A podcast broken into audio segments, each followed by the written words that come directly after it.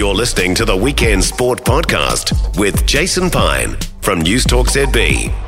In AFL we go. The championship games are tomorrow New Zealand time. After the divisional playoffs last weekend, the Ravens will play the Kansas City Chiefs in Baltimore in the AFC Championship game. Jackson keeps Stanley in front of him. Touchdown, Lamar. 44 yards, Bass. No, he doesn't make it. Wide right. Wow. The two most dreaded words in Buffalo have surfaced again. Pacheco. He's got the first down, and the Chiefs are going to be going to Baltimore.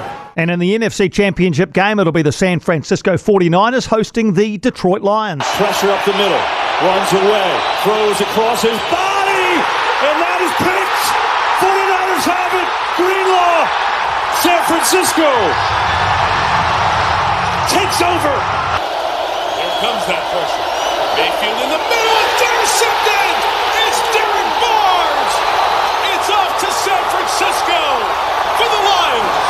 So, as mentioned, the winners will meet in Super Bowl 58 two weeks tomorrow in Las Vegas. Let's bring in hugely experienced and highly regarded sports writer, broadcaster, analyst, podcaster with ESPN in the United States, Bill Barnwell. Bill, thanks for taking the time for a chat to lend us some of your expertise. Let's start in Baltimore. The Ravens up against the Kansas City Chiefs. Baltimore have the hottest quarterback in the game in Lamar Jackson and the number one defense in the entire league.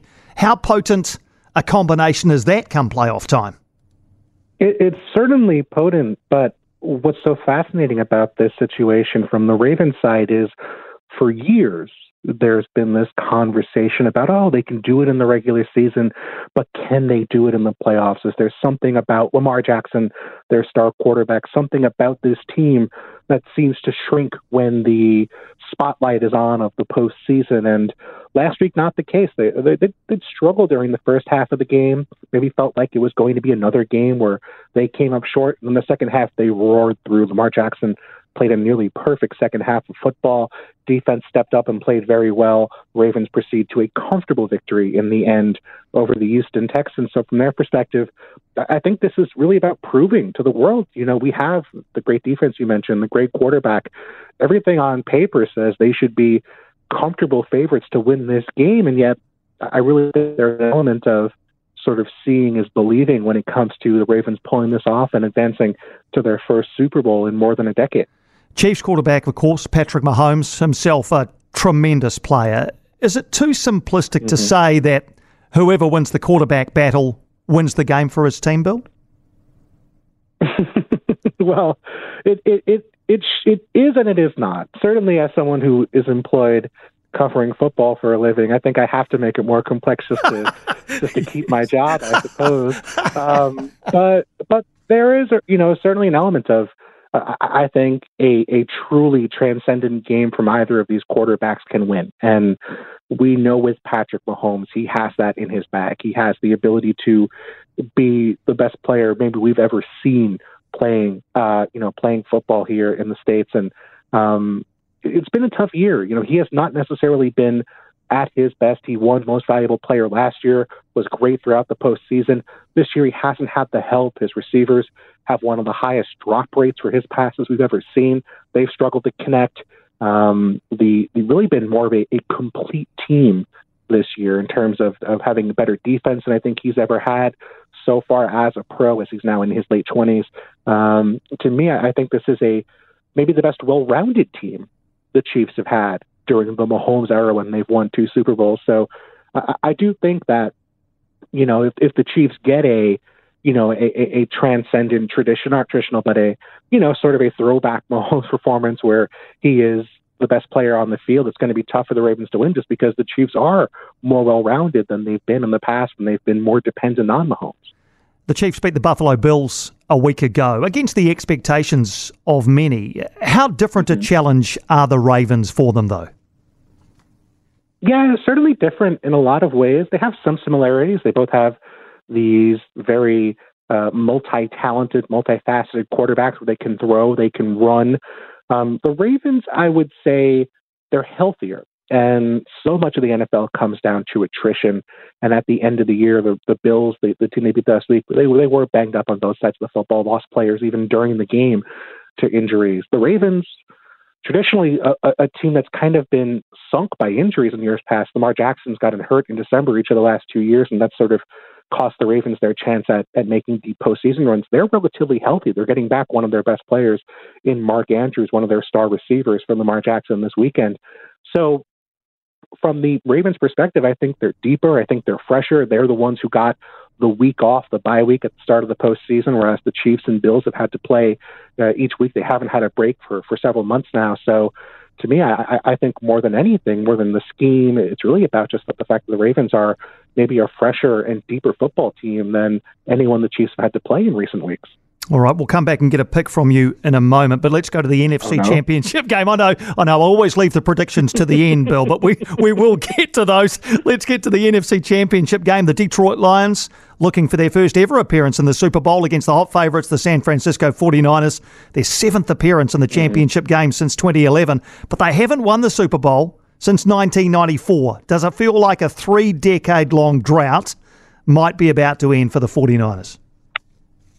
They should be favored, and and this is if it's if it's going to happen, it feels like this is the year. The Chiefs maybe not at their best. They're, again, I think they're a very deep and, and multifaceted team relative to Chiefs teams from years past, but that Chiefs team that took them down in the postseason a couple years ago, not as explosive as it was in years past. You have so many of your key players present and accounted for with the 49ers, and um, that has been such a hindrance for them because they are such a uh, a star-laden team. They're such a top-heavy team where really when they have all, all their key players present and accounted for, they're so difficult to beat. But if you take one or two players out of that equation, they become a totally different football team. They have a quarterback in Brock Purdy who, you know, has really taken uh, America by storm in a lot of ways. He's really been, you know, this this this such a shock quarterback that can be taken as the very last pick of the draft. Um, and he's very cheap right now. He makes less than a million dollars a year, and that's going to get much more expensive in the years to come. And then the Lions, the team they're playing, I mean, really have surprised. They've exceeded expectations, but on paper, not a great match for the 49ers. So it sort of feels like this is maybe their best opportunity to win with this core of players. Uh, and if they don't win, you know, even though they've been one of the best teams in football, I think there's going to be serious questions asked about, you know, is there something broken with this team that prevents them from taking that last step and uh, winning the Super Bowl? Again, can you just analyse the quarterback battle for us? You mentioned Brock Purdy for San Francisco, Detroit's Jared Goff. Uh, how does he stack up? Yeah, two quarterbacks who I think have been counted out for different ways. Brock Purdy, last pick of the draft, someone who I think people still see him as sort of a it's like Kyle Shanahan, their coach, is playing a video game and he's controlling Brock Purdy, saying, throw it here, throw it there. It's not that simple. I think Brock Purdy is a very underrated quarterback. Uh, but Jared Goff, a player who's been really counted out, his old team, the Los Angeles Rams, made it to the Super Bowl with Jared Goff. He struggled. They basically traded him, uh, sent extra draft capital away to Detroit, sort of the Siberia of the National Football League at the time, to get rid of him. And Jared Goff and the Lions have built up from the very bottom. They were one of the worst teams in football as recently as two years ago. Uh, they make their way back to nine and eight last year, and then twelve and five this season. They win two playoff games. You're you're hearing uh, chants of you know uh, Jared Goff, go Jared, just in random places in Detroit this week. Not even at, at football games, just at the bars, you know, uh, uh, uh on the subway, uh, in restaurants. He's really taken that that city by storm, and so I think from the Lions' perspective, with Jared Goff, he's a very streaky quarterback. If he gets hot, he is so difficult to stop. But when he's struggling, when his confidence is shot, when he's not throwing the ball well, you really see him visibly struggle. You see him make mistakes. He's sloppy with the football. He can turn the ball over. And so I think for the Niners, the challenge here is just don't let him start completing four or five passes in a row because that can become 14, 15, 20 very quickly. And then you're in a shootout with a team that you know, for whatever weaknesses they have, have a ton of offensive talent and a quarterback who can be really impressive at his best. And their their strength, or one of them, Detroit, is their running, isn't it? Uh, could their rushing game be effective here? Yeah, certainly. And they have a very talented offensive line. Their blockers are, are really overwhelming and powerful. Um, one of the you know one of the biggest, most brutal offensive lines up front. They are missing one of their starters in Jonah Jackson, but still a very impressive unit. And that's been a way to attack the Niners. The Niners defense built on speed, interceptions, trying to take the football away. They're very astute when it comes to pass coverage, but you can overpower them. We saw the Packers do it last week. They had some success running on the 49ers before the 49ers came back for a late victory. We saw the Ravens do it when the Ravens played the 49ers earlier this season uh, on, on, on Christmas. They really dominated the 49ers with their rushing attack. And so that's a solution, especially if Jared Goff does struggle.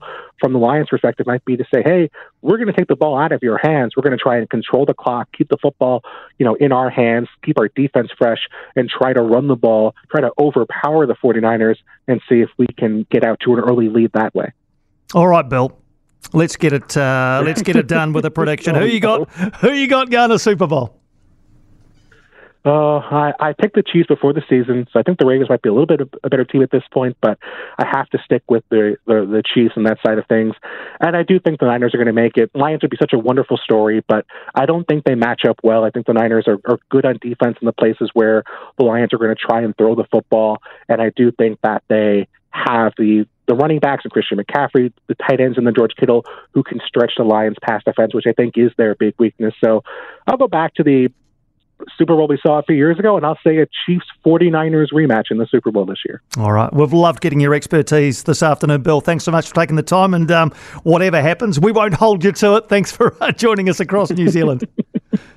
Thank you so much. Thanks, Bill. Bill Barnwell there, ESPN podcaster, sports writer, journalist, analyst, uh, obviously deeply invested in the game, as you can hear. Uh, you've heard his analysis. If you are an NFL fan, I would be keen to hear your thoughts. Baltimore Ravens, Kansas City Chiefs, San Francisco 49ers, Detroit Lions. But the wider question I'm quite keen to explore this afternoon is where American sport sits in your own sporting landscape. Do you watch it? Do you follow it? Or did everything you just heard then go completely over your head? 0800 80 1080. And also, where does American sports sit in the sports viewing habits of your kids or even your grandkids if you've got them. My son is 16. His sports viewing is almost exclusively American sport, specifically the NFL and the NBA. He absolutely devours those sports. He watches next to no rugby, rugby league, cricket, or football. He plays football, but he doesn't watch football, doesn't watch the Premier League, doesn't really watch the A League apart from the fact that I, I some well I've usually got it on, so he kind of has to watch it. But he has an encyclopedic knowledge of the NFL in particular. So of the four, basketball, baseball, football, ice hockey, what do you watch? I'll watch basketball. I'll watch a bit of baseball, but not too much of the other two. Is it the same in your family? 0800 80 1080. And if you are an American sports fan, how did that happen? How did you become interested in these sports? Who do you follow? And why do you follow them?